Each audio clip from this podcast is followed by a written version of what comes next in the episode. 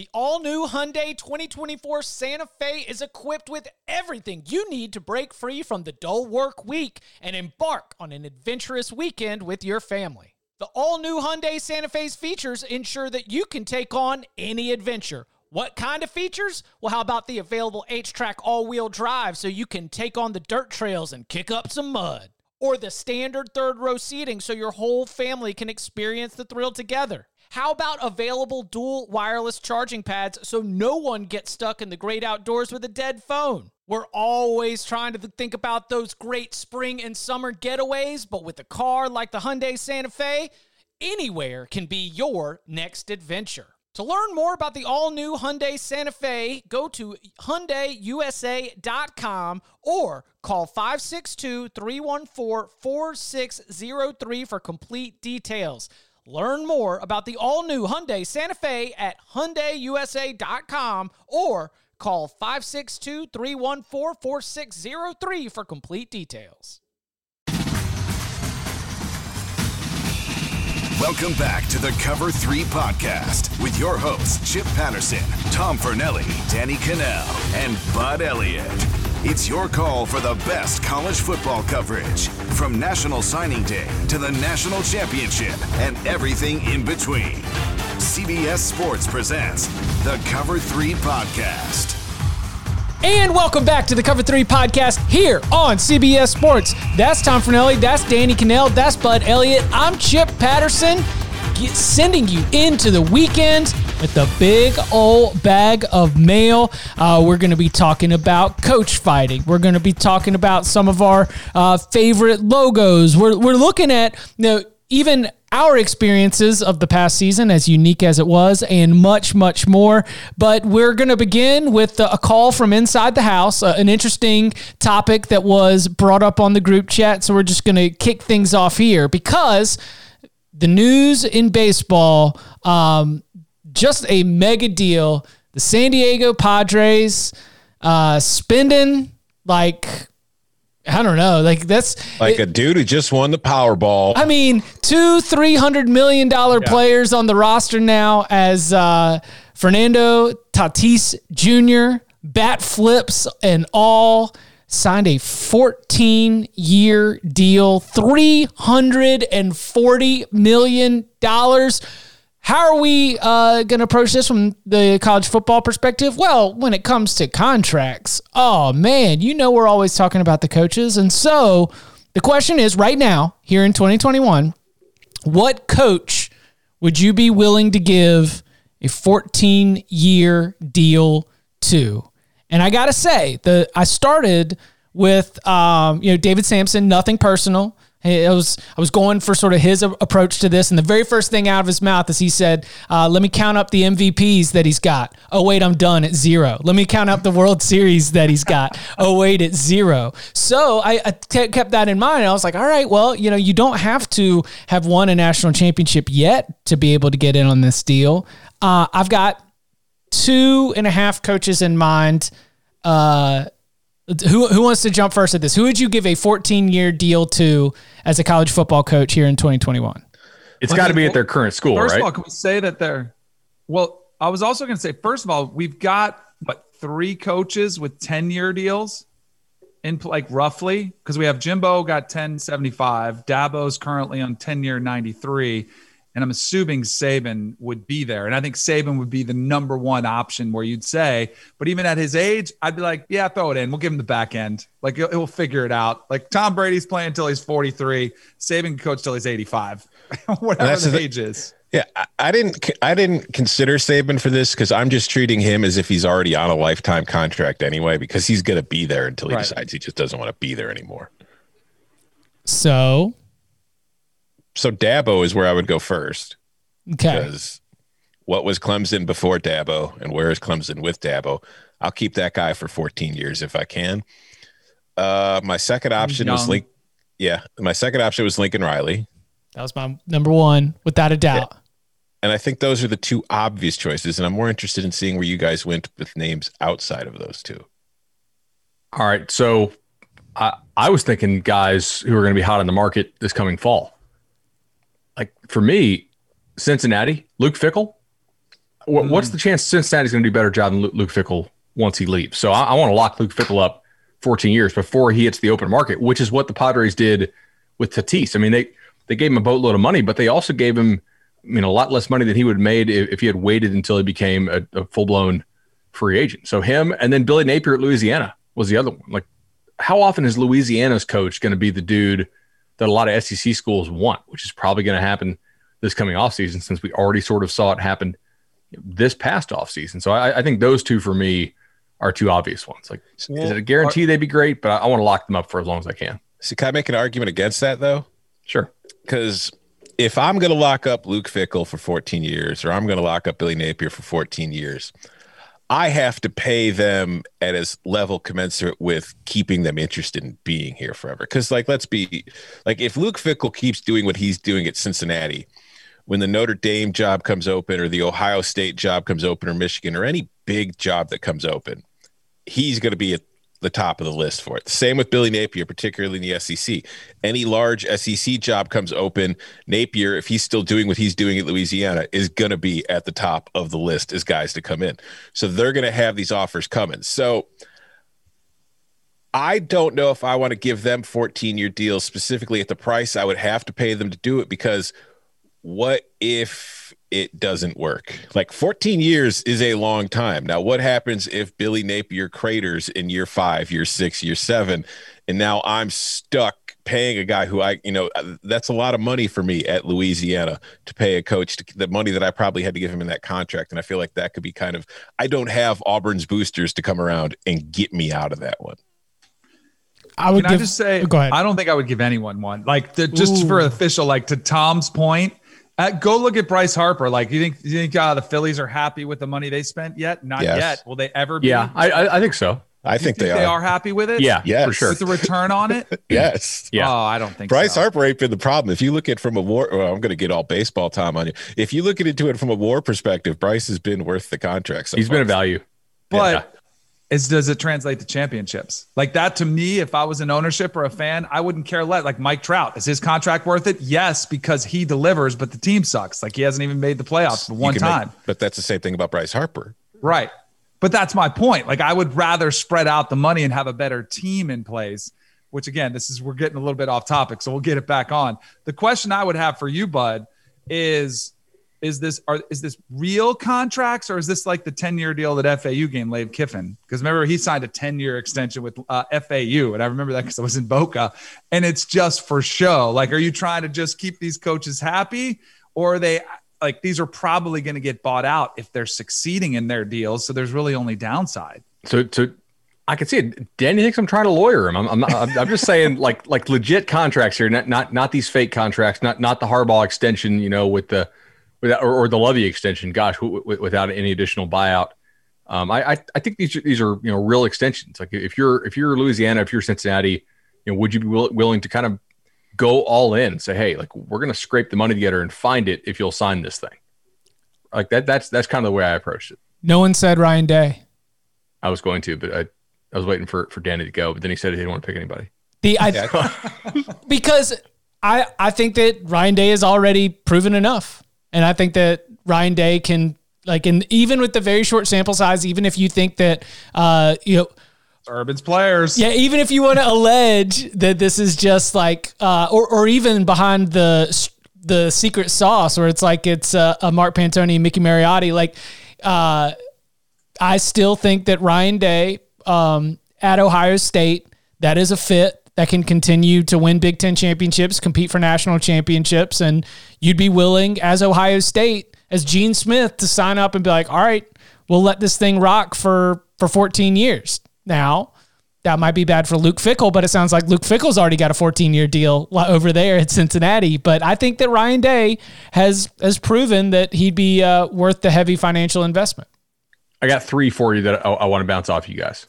Cool. I got a couple more too. You go first. All right. Would you give these contracts to Kirby? No. Would you extend Jimbo for 14 more or Mario? Four more, for, 14 more, 14, like a, a like, new 14 year deal from this point forward. No.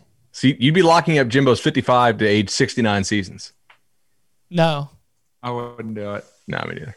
No, I'm not paying. I'm still I'm not, skeptical yeah. on if he can get it done in this contract. Yeah. You know who I would do it? One team, like a team that's not even somebody I think we would consider to ever be a national title contender. If I'm Wisconsin, I would give Paul Chryst a 14 year deal because I already have seen what he's been able to do since he's come there. And as somebody who was there already, who knows the formula and knows how things work, if he's interested in being there for 14 years, I don't see why I wouldn't give Paul Chryst that kind of job security or whatever you want to term it, because I, I, I would be happily keeping him there for as long as he wants to be there. Now, Jim Leonhard probably wouldn't be super excited to see Paul Chryst sign a 14 year extension, but I just think that if I'm Wisconsin, and I'm seeing what I've already. If I would just want to keep the continuity of what I have and what I've already built, keep the guy that already knows how to do it. So nobody, uh, nobody weighed in on Mario. Would you give Mario Cristobal that 14 year deal? No, no. So I, I think I, am a known like Mario Paul, hater. Dude, Oregon fans are unhappy with our response to Pac-12 questions. Like oh, that's can I address oh, that? Yeah, we need to take that. Yeah, yeah. Go I for think it. I, I read that uh, whether it was uh, SCO Ducks or SCO Ducks. I'm not sure how to pronounce it. How am I hating on Pac-12 fan bases? Like I, I he says that I continuously hate on Pac-12. I don't hate on Pac-12 fan bases. I hate on Pac-12 leadership. I have nothing against the fan bases. I hate Larry. Well, I don't hate him. I just give Larry Scott shit because Larry Scott was terrible running your conference into the ground. That's the way I see it. I don't hate on you. Tom, I think this one might have been directed at me this time. Uh, so mm. he, he said, uh, "What does the USC or what does USC needs to get back on top with Oregon at number two even mean?" What's wrong with Oregon being on top? This is in our discussion of how does the Pac-12 like Pac-12 get back to relevancy. Look, man, the league is going to get a lot more respect if it's like a super famous brand, the one that has actually won national titles, has produced millions of you know Heisman Trophy winners, and like been a legendary college football program for decades, as opposed to you know new money if that's the team on top and your new money is your your sort of supporting actor in that league and they're both really damn good, you're going to get a lot more support rather than Oregon being on top and USC is your number two because the implicit bias is always going to be wait a second. Is Oregon really this good or is USC just kind of down? Is USC not operating at peak efficiency? That's what it means. I mean, Dave FUXX, who asked us the question, like that's kind of what it is, man. If Oregon wins a couple national titles, mm-hmm. then we might not be saying that anymore. But people do look at that league differently when USC is not the one on top. Yeah, there's there's no doubt Oregon has been the premier program of the Pac-12 for the last decade, but the premier well, program of the conference through its history is USC.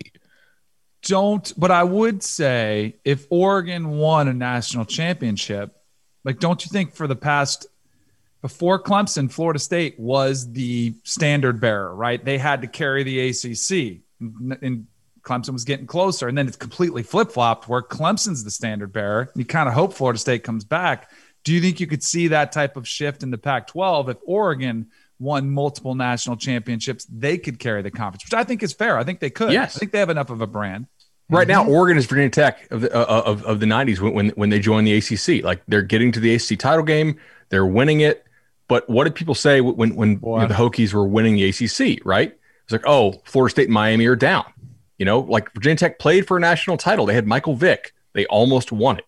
You know, Oregon almost won a national title with with Mariota, uh, but they didn't quite get it done. They're kind of in that same mode now. Don't take what I'm saying here to say that Oregon is, is the Hokies because clearly they're a better program now that, than Virginia Tech is, but it's kind of the same situation. I think also when you think about giving out, the, here's the, the question I would have for Tom on Paul Chryst when I think of coaches you'd want to give a 14 year deal to, you're worried about them either jumping to the NFL or getting drawn away to another place. That's where the Lincoln Riley comes up because he always gets courted by an NFL team, uh, supposedly behind the scenes. Would that happen with Paul Chryst? Like, do you have to give him a 14 year to get him to stay? Which I that's why I would say you probably don't have to. No, you don't have to. I don't think I don't think Wisconsin needs to worry about Paul Chryst leaving for another job at any point. But I just think that kind of a statement of intent more than anything. Because yeah. I, I I don't think you'd have to give Paul Chryst like a 14 year, 140 million dollar deal to get him to stay in Madison. Yeah, interesting little known fact. Um, Paul Chryst actually has to come by Barry Alvarez's office every Friday to pick up his check, like it's allowance for the week. And he says, "Thanks, Dad," and he just goes off and uh, and takes it home. There are people who think that that program runs basically regardless of head coach, and that it's basically it's kind of Alvarez running that thing. Yeah. The blueprint But he won't be there place. forever. But yeah, well, that's the thing. Like, I, I feel like Paul Chryst might replace Barry Alvarez. You know Well, what I yeah. mean? And, and I think buy that into that though from an athletic director. No. Like how what can he do to keep the program rolling that much? Listen, I think Barry Alvarez built that program. Barry Alvarez made Wisconsin football. He put in the blueprint and he gave the blueprint to his assistants in how to maintain it and keep it going. And he's still there, I think, as a sounding board and somebody who is involved in the program. But I think Bret Bielema, Paul Chryst, those guys are able to run it. Gary Anderson was trying to stray from the script, and Gary Anderson was gotten rid of quickly. Yeah, I think that there it's almost a throwback to like the 1970s where the former coach just walks off, becomes the athletic director and is, you know, still coming by practice and, and breaking down things on the chalkboard, like very very thorough, I mean, very classic. Uh I've got two that are fits that are so like so strong. I don't even know if they would leave, but I wonder if you are these universities and they're paired together. Kyle Whittingham, Kalani Sitake. They might stay for 14 years even without needing a 14 year deal. But I don't know if you're going to find better fits for those two jobs than what they have in place. I think Witt makes some sense, kind of in the same Paul Chryst mode. I don't know if Sitake is there yet for me. Yeah, I I uh, I, I don't think Sitake is, is. I mean, he was he hot seat entering this season. Like, like Yeah. they they weren't in love with him. Thought that was two years ago. Maybe it was two years ago. Maybe, but it's the point is he's been on the hot seat, and and there has been interest in Whittingham. Right. Like, like it wouldn't have shocked me a couple years ago. Like Utah's had a couple good seasons now where they're they're back on an upward trend, but. I thought for a while with Witt we were going to see something like what we saw with Bronco at BYU going to Virginia. Like at some point, he just sort of feels like he's he's hit his ceiling and he's, going to he's done up. what he can, and maybe he was going to try to do something else. But it's a different situation, obviously, because BYU didn't have a path to the playoff, whereas Utah does have a path to the playoff. But I think wait at this point, I think there was a there was a window for that possibility. I think we're past it now. I think he's just at Utah now. I hear you. All right, let's uh, jump into the big old bag of mail. This question comes from Alex. Hey guys, I found Cover Three a bit before the 2020 season and has quickly become my favorite college football pod. Uh, I love the addition of Bud to the show, especially since I discovered Barton and Bud just days before Barton's hiring at Vandy. Man, sorry, Alex. I'm glad you were able to, uh, I would, to I would in give on this. Clark Lea a 14 year extension too. Yeah. Um, also, something, something, Danny, something, something, warming up, something, something. My question I'm a big fan of logos and branding in sports.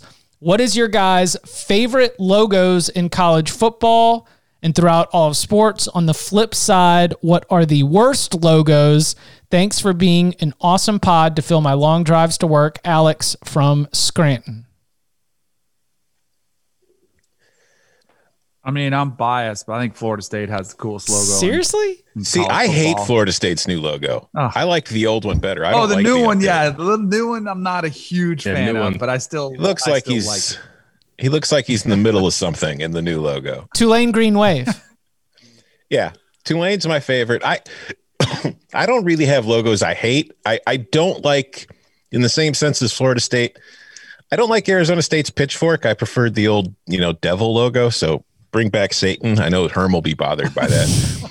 but I like I love the Tulane logo. That's probably my favorite. I like NC State's Tuffy logo, which I don't think they use nearly enough. I like the Iowa logo. I like Fresno State's logo. I like Colorado's logo. The only logos I don't particularly like are just like the ones that are letters. Those are boring to me. And some of them are fine. Some of them look good. It's just it's there's nothing exciting about them.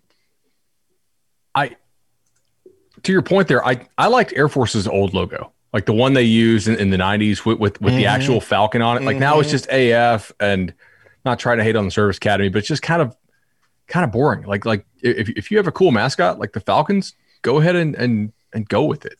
You know, I, I that makes sense. Also, Auburn needs to bring back its its kind of questioning Tiger from the 70s and 80s. Yes. Like that that guy is is great.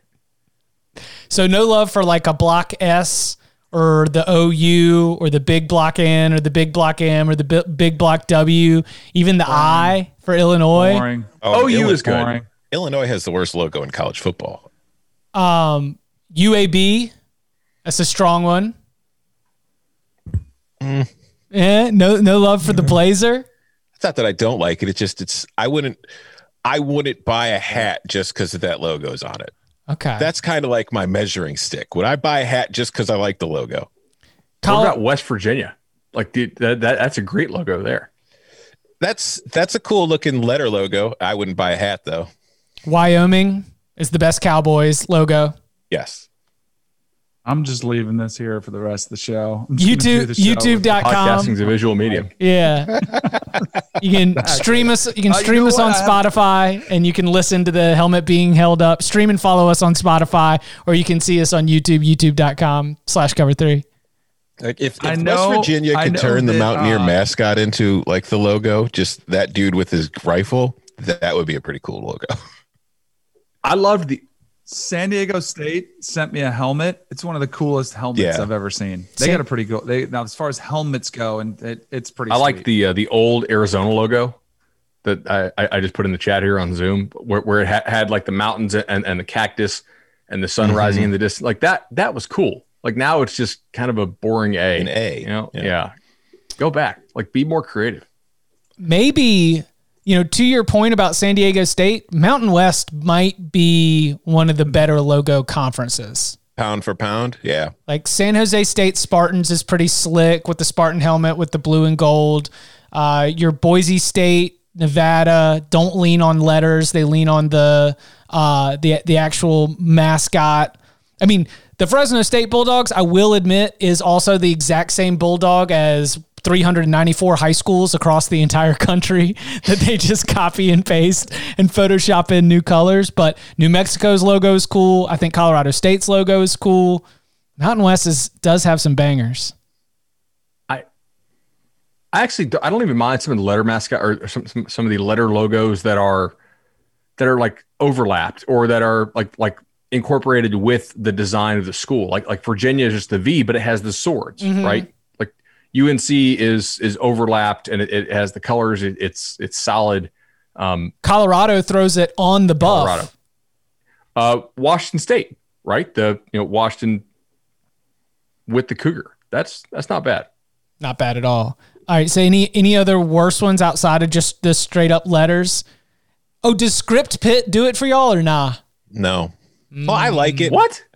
I like the logo. What the thing with Pitt I don't like are like the royal blue jerseys that everybody loves. I don't like those at all. Mm, I can You like with you like the Pitt in navy? Uh I prefer Pitt's white jerseys. He says, "Give me the Dion Lewis Pitt jerseys. Give me the Larry Fitzgerald Pitt jerseys." Yeah, That's like I actually- knockoff Notre Dame. Like like I no, like like, like those be pit better. of the seventies. No, I the Dan Marino throwback is one of the best. I just don't like that shade of blue. there. Tom also likes the uh, the terrible San Diego Chargers uniforms as opposed to the, like like the nice light blue. I bet.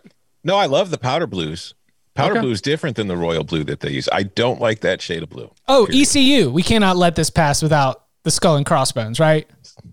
Or the marching pirate when every uh, when all the mascots were upright, standing, and had sailor hats. You know, and they were had tiny little legs and and big torsos. That the marching pirates been good, but they've uh, they've been on that skull and crossbones here for a little bit. All right, I found some more I don't like. By the way, All right. uh, Georgia Tech, just the GT. It's not really creatively done together. It doesn't really go together. They should incorporate their actual mascot into it. Uh, I don't like Baylor's BU. Just kind of whatever. Um, at least Rice has that like old English font, which is a little bit different, I guess. Oh, it's classy. you know, Houston, I think looks looks like crap personally. Um, Tennessee's fine because it's just it's the power T. It- it's iconic. Texas Tech doesn't really do it for me. Now with some of those, like, are you guys like the the Penn State helmet? I think it's boring as could be. Like, I would be, and I know they've thrived on. Hey, we're not going to experiment. We're not going to go outside. Same thing with Alabama. I think they're boring. I don't See, like, I like white Penn State's logo. in general. You do. Yeah. Yeah.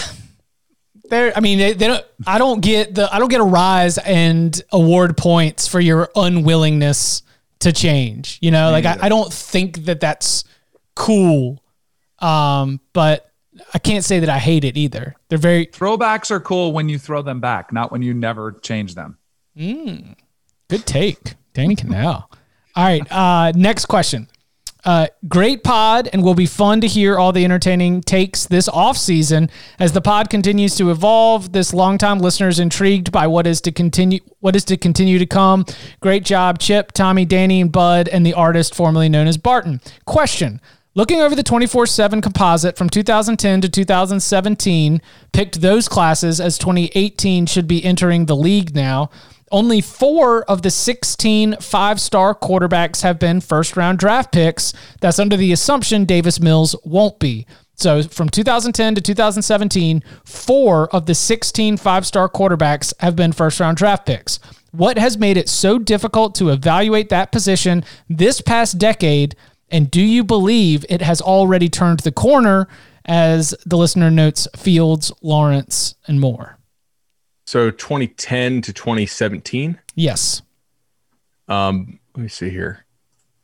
So we had one in 2010, Phillip Sims. He basically got recruited over at Alabama, which is going to be my first point on this. A lot of times, one of your issues is that you have a clustering of the very best players going to the same school. And at the quarterback position, there's only one ball, right? And mm-hmm. transferring out you can still have success transferring, but and I think you can argue that you probably should have success transferring if you're actually that good as a quarterback. But at the same time, it, it's you know never quite as easy. Jeff Driskel, I think we saw Jeff Driskel make the NFL, right? Yeah, mm-hmm. like he just had a terrible offensive coach in Will Muschamp. I mean, the guy like the guys where quarterbacks go to die. Uh, Braxton Miller, you know, did he get drafted? Yeah, he, he, he played as a he wasn't drafted as a QB though. I don't think. Um, he, he played receiver for Houston. You know, like that. I I guess you can call that a miss, but he didn't he win the Heisman? Braxton Miller close to it. No, not, not win the Heisman. Excuse me, but he had a he had a pretty nice career. Yeah, no, he had a, he was a very good college quarterback. Yeah, you know, like that that is a miss technically. Um, Gunner Kiel, Les Miles kind of said it didn't have the stomach for it, right? The chest. Uh, the Jameis chest. was Jameis was a hit. I'm just going going year by year here.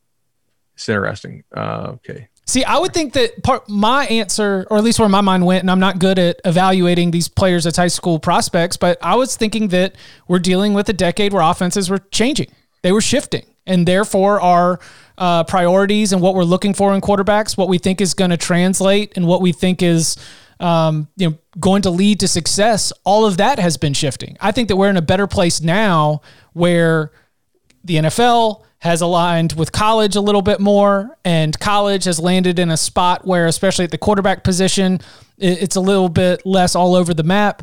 And that the decade that is being identified here has been one where it's been really tough just because everything's been changing so rapidly. A couple more things here that, that I wanted to point out because I've been doing some digging on this for, for related projects. So I'll, I'll tease it here. One thing I do think that as an industry, both us on the evaluation side and coaches, uh, have gotten away from is that they are not quite as enamored by tools anymore, right? I think a lot of coaches for a long time thought that you could teach accuracy and you could teach how to read a defense. And I think you can I think you can improve some of those things, but I think a lot of coaches now are more in that Mike Leach camp. Either you can either you're accurate and you just have the innate feel for how to deliver the ball or you don't. So you look at a guy like Hackenberg, right? Great tools, big time arm, prototypical build. You know, Max Browne, same thing. They didn't have the, the, the, little parts that make it. And you know, four out of seventeen, I think, was the stat chip. That's that's bad. Like yeah. that that's that's a lot. That's too many misses. Whereas we know in recent drafts, you know, five stars get drafted about sixty percent of the time, which is incredibly, you know, like like great odds if you're a high school senior and you're a five star.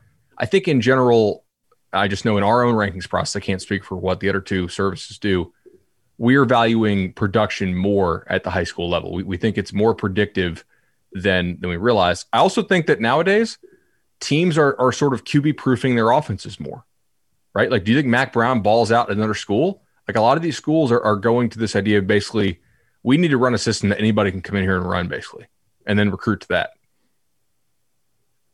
To your point about uh, you know, being able to throw it, teaching accuracy. I'm a firm believer that you can't. I think you can improve on it uh, with systems and those types of things. But I'll never forget, I was in high school. My dad was the team doctor for the Dolphins, and I'd go out there in the offseason, I'd throw with Marino. And I'd always be asking him stuff, and he was as cocky as he could get. He was the best. He was awesome to me, but he'd be looking in the mirror, be like, "Damn, I'm good looking." Like, just great dude, right? So I would ask him, like, "Hey, you know, how's my technique?" And he was like, "Look, he's like, you can either throw it or you can't." And he's like, I think you can throw it. So I was good news. I was like, what, what would he have done if he didn't, if I couldn't throw it? But he's like, you can throw the ball enough to, to have some success.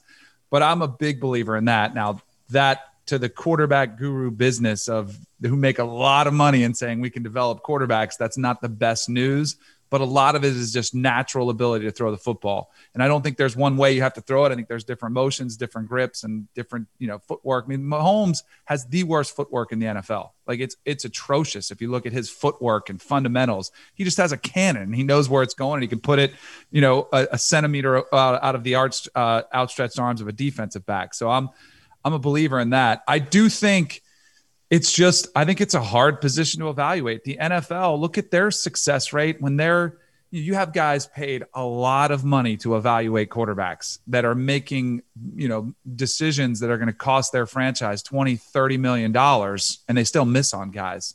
So, I think we're and I actually do think we're getting better.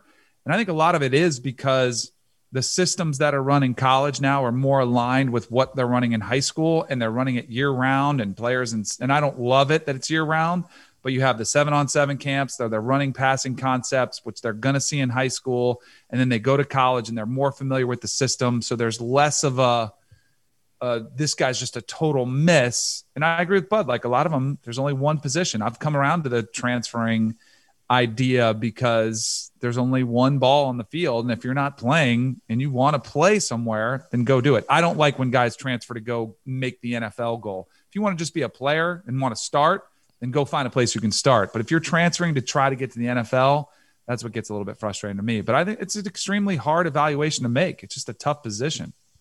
That's a good point with uh, you know, we were looking at high school to first round first round to what do you do in the NFL shows that yeah, this right. this has been uh, a good bit of a crapshoot. Sorry, bud. And with a much larger sample set too, right? Yeah. Like mm-hmm. I mean, the, the the NFL gets four years of college to look at, and for the most part, dudes are done growing physically. On our end, there's some still guys who, who are going to you know, get another swipe at the puberty lottery as freshmen, and they, they end up growing. Like that's you know that's tough. Shout yeah. out to the puberty lottery. And to follow up on what you were saying, Danny, about like teaching accuracy, like that's the one thing that if we look at the NFL this year, that is very interesting to me going forward about what we saw from Josh Allen this year, because Josh Allen in college was not accurate at all. It was why I was so low on him coming out of college. And then his first two years in the NFL, he completed 53% of his passes as a rookie. That went up to 59% in his second season. And this this year he completed 69% of his passes, which is like a huge jump. And he was just more accurate overall. It wasn't just the completion percentage. So I'm interested in seeing was that kind of like a fluky season for him, or have they figured something out and maybe fix something mechanically to help him with that and see how that goes forward? And that's also why when we look at the draft class going into this this spring, I am not. I like Zach Wilson a lot, but everybody that's putting him ahead of Justin Fields, I think, is making a huge mistake just because of the accuracy of Justin Fields' ball. Two things I would say. I think Stefon Diggs made a massive difference. Like you get guy a guy like that on your team that kind of opens up a lot, and he's a stud, so you can complete a lot of balls to him. Makes a massive difference, and I think that's a big like I think it's going to be interesting to see if the Alabama quarterback dynamic, how this is unfolding, because it's a lot easier to play and have 75% completion percentage when your guys are a lot more open, when you have a cleaner pocket, when you've got a run game to fall back on. It just and I, I and I'm I'm a little bit surprised that it doesn't come up more in evaluation. Like Tua, I was skeptical on because of his injuries and because when he did face really good defenses like a Georgia, or like a Mississippi State, even, which is who we got hurt against. But you saw his play deteriorate somewhat.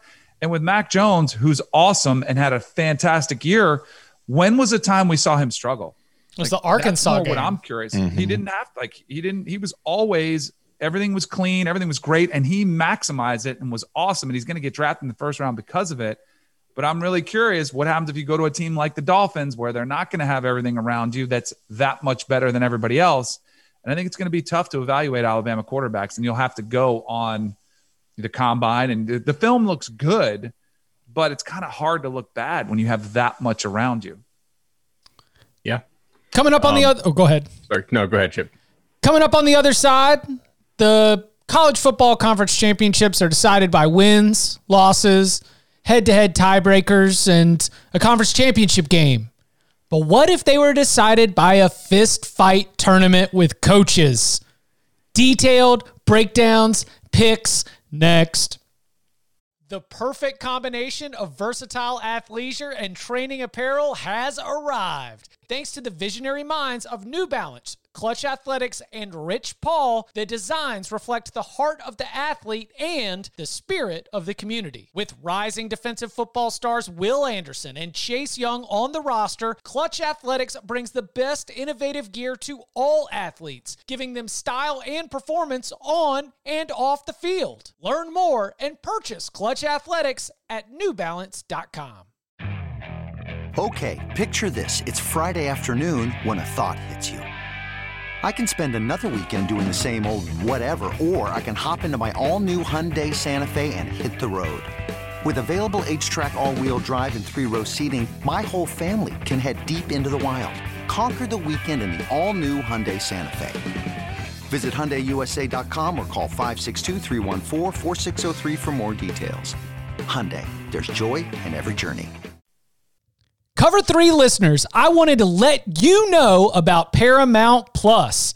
I mean, you've probably seen the journey to Mount Paramount featuring Bill Cowher, James Corden, Patrick Stewart, Beavis and Butthead. Yeah, I know, I know, quite a squad. But Paramount Plus is live sports, breaking news, and a mountain of entertainment. You can go straight from game day to all the way to movie night, all with Paramount Plus. You can stream iconic movies like The Godfather, Indiana Jones, and Mission Impossible, along with new episodes of critically acclaimed original series like Star Trek Picard, The Good Fight, and The Stand. And get this.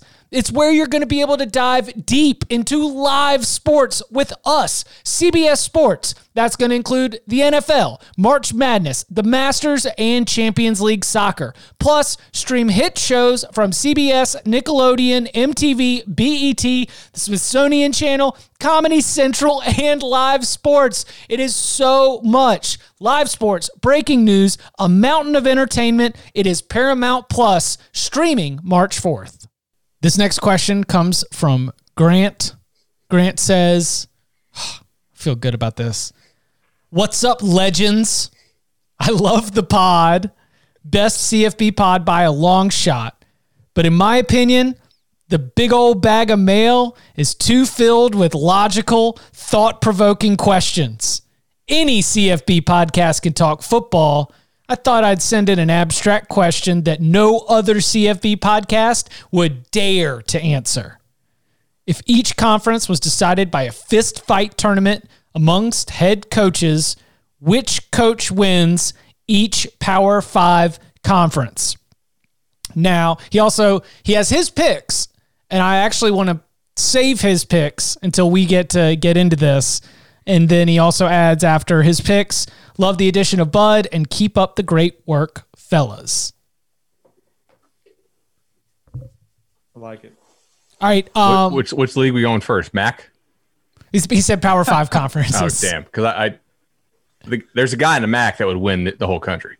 Go for it, Sean Lewis. really? Have you seen Sean Lewis? Yes, he's like seven. he's like seven feet tall. yeah, he, I mean, he he looks like a guy who could be in the WWE. Yeah, he, he, he would win. I'm pretty sure. Like the whole the whole the whole tournament.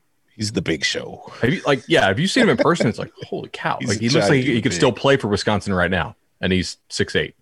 Okay. Um, where do y'all want to start? I've got I've got my my picks right here. There's going to be some obvious ones too. I think. Is is it Coach O the easiest? I think so. Is now there that Derek any- Mason's out of the league? Yeah. Ooh. Nobody's jumping on Clark Lea. I think I think Barton Simmons could beat up every coach in the SEC. Uh, no, The Coach man O. who was ripping Slayer fans off the chain link fence before it collapsed at Toad's place. Um, no, I, I think that Coach O is is probably your obvious one for uh, your obvious one for the SEC, right? Yeah, I, I just feel like he'd be the most excited for it too. you know, he'd be like, he'd be like sitting there. He'd be awake at night a week before. The, oh, gonna, gonna get to fight all the coaches in a week from now. Um, Did you guys see? Uh, that just reminded me of Tom's um, impression there. Did you see the Rock show? I haven't I watched saw it. the clip. You saw the clip of the coach that played Coach O. For the guy's way too good looking and skinny and small, but he had the voice down. He was like, "I'm gonna, you know, you want some coffee? I'm gonna chew on that coffee." Like it was just, it, but it was really awkward to see it unfold. Um, all right. Well, let's. What about the ACC? I'm going Bronco. Hmm. Yeah, I, I felt like the ACC was the most wide open because there isn't to me like an obvious choice. Bronco was somebody I considered. I also thought Geoff Collins could probably uh, hold account of himself there pretty well. Narduzzi, Narduzzi. was another one Yeah. that I was looking Yeah. at. I think Mack Brown's tapping out pretty quick. I think Brian Kelly's probably tapping out pretty quick. I think Dabo wouldn't tap out. I just don't think he would last very long. Uh, What yeah, about Doeren? I think yeah, Doeren's a decent. Yeah, Doeren's a This ain't contender. hey, this ain't a Bassmaster contest. All right, this is a fist fight we're talking about right here. Hey, hey, you gotta you ever you, you spend some time reeling those things in. That's right. He's from the thing. Oh, and by the way, I was you know on, on the other show the other day. I said I said the White Bass Trophy for the Illinois Wisconsin rivalry. I thought about it. That was that was more just a gut reaction. The more I thought about it, I think a Walleye Trophy makes more sense. But uh, back, yeah, I I know what the questioner picked. I get it. I don't necessarily agree with it though. Who do Oh. you pick? Jeff Hafley from Boston College. That see, that's I was gonna make the case for Mike Norvell. Like, hey, he was a scrappy wide receiver. You know, he's in pretty good shape. But then you'd have to have some sort of technique advantage. Like you'd have to be like the Gracie brothers, which maybe they want to because Hafley's not that big, Norvell's not that big. And if you just went size, like I think that's where that like Narduzzi, I think is the sneaky pick. That's probably who I would go with. Narduzzi. Like the toughness. Like I'm well, he tries to start fights. I mean, he's Yeah. got it ingrained with the entire Pitt team. They start fights in every single game. I gave Bronco my tiebreaker because they're smashing rocks with sledgehammers in the locker room. That's that's next level, man. my my concern about Narduzzi is like the guys who generally try to start fights usually aren't the guys that finish them. It's like the quiet dude that you need to be a little more wary of. Mm. which uh, is not my pick for the Big 12. Uh, I mean, it seems obvious, but if you hunt rattlesnakes, you've got to be good at a fist fight, right? Mike Gundy? Mike Gundy ain't winning that fight. How big is Mike Gundy? Uh, I mean, so Chris Klieman, Gary Patterson, See, I don't think Gary's got the stamina to win against nine other guys. and I'm listening to Gary Patterson's acoustic guitar serenading, and I'm just not. I don't. I don't hear fist fight in that. In those mean- sweet strums. Dave, Dave Aranda, Aranda looks like he could fight. Yeah. like you just look at like if you don't know anything about Dave Aranda, if you just saw him at a bar, you'd be like, "Yeah, I'm avoiding I'm that." not fighting that guy. He was a linebacker in college. I mean that. Yeah, I, I think Dave Aranda. It. How big is Campbell at Iowa State? Campbell's he's not huge, but he's built. That was the listener pick. He had Matt Campbell for the Big 12 coming out on top. Yeah, I think I think Matt would hold hold hold account of himself pretty well. I don't know that he would win though. Um, in the Big 10, Oh, it's Scott Frost.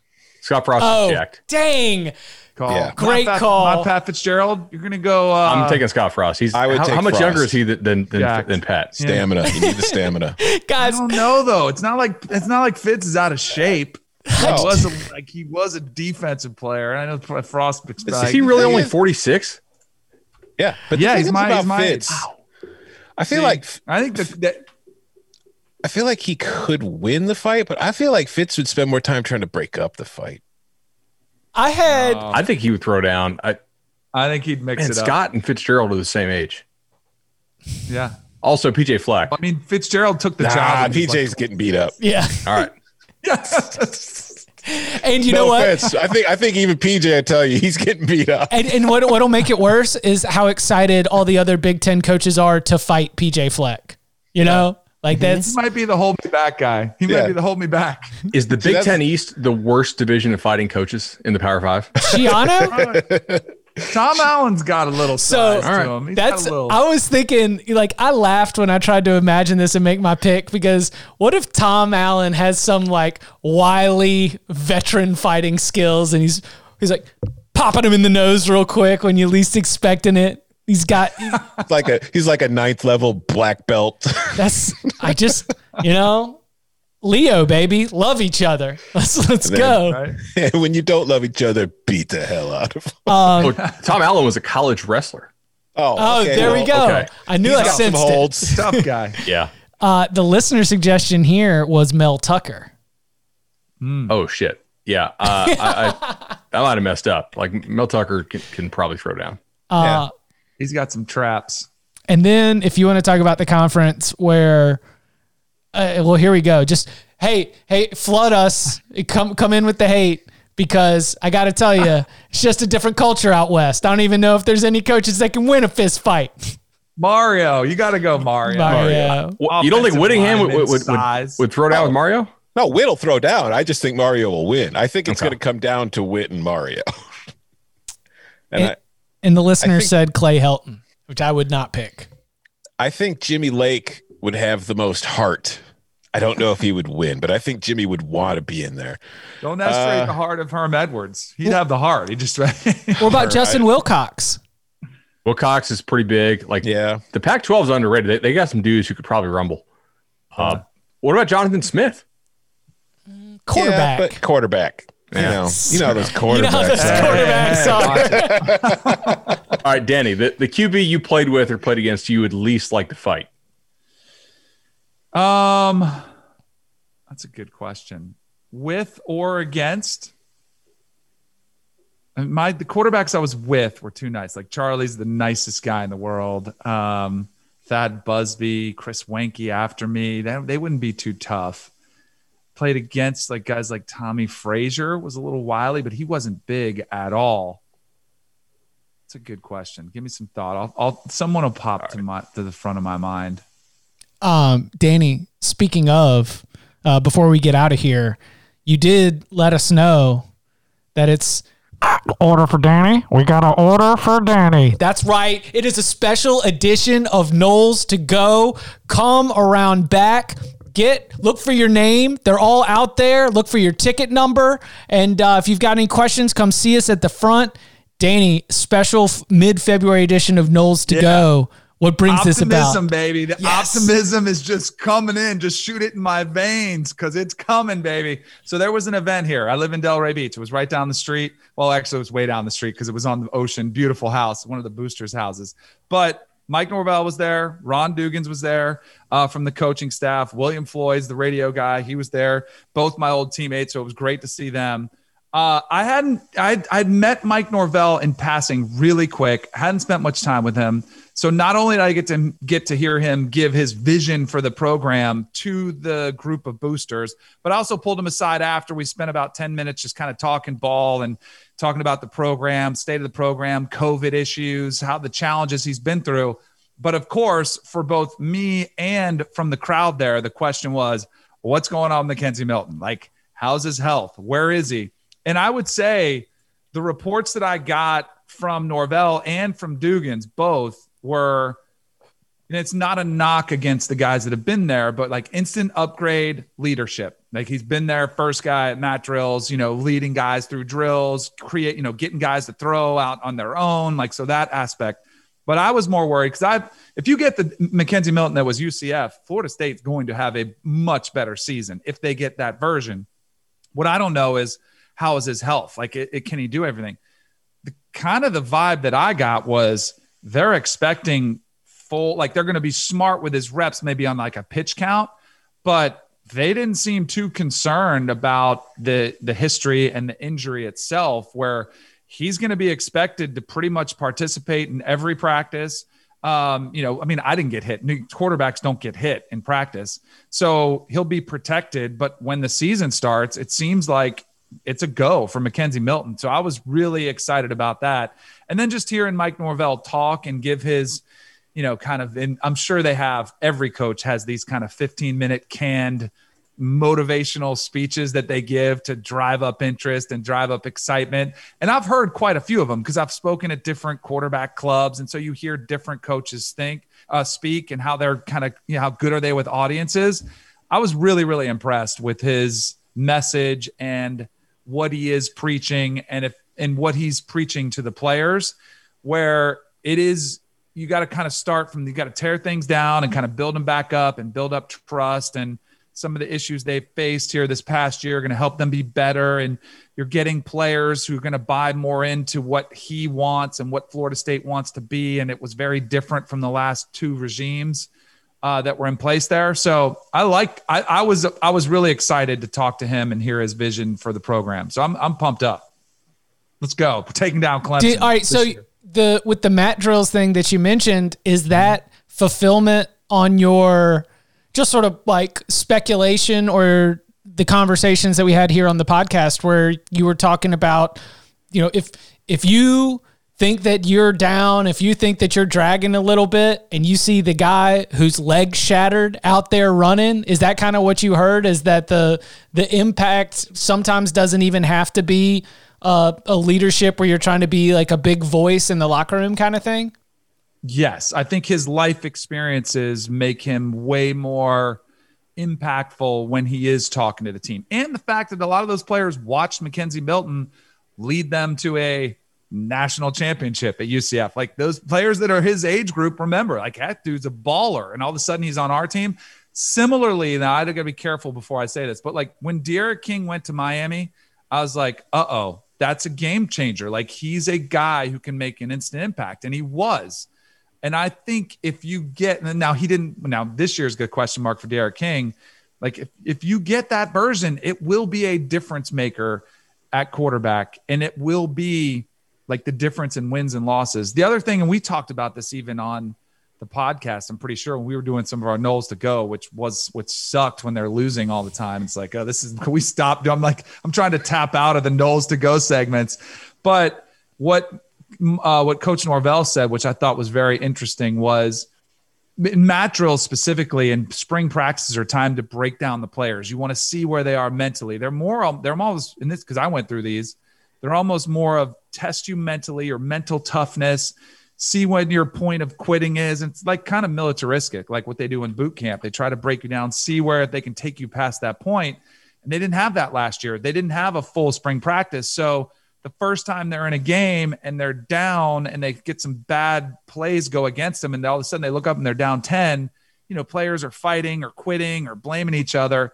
Where these offseason drills are about lifting guys up, like, hey, come on, we can get you to finish. And that those little types of like character building activities, they do matter. Like, and I think this full off season that we're expected to have is going to be a massive difference. And it, it also talked about the seven or eight transfers, which will make the biggest difference uh, for Florida State, getting some guys with experience under their belt.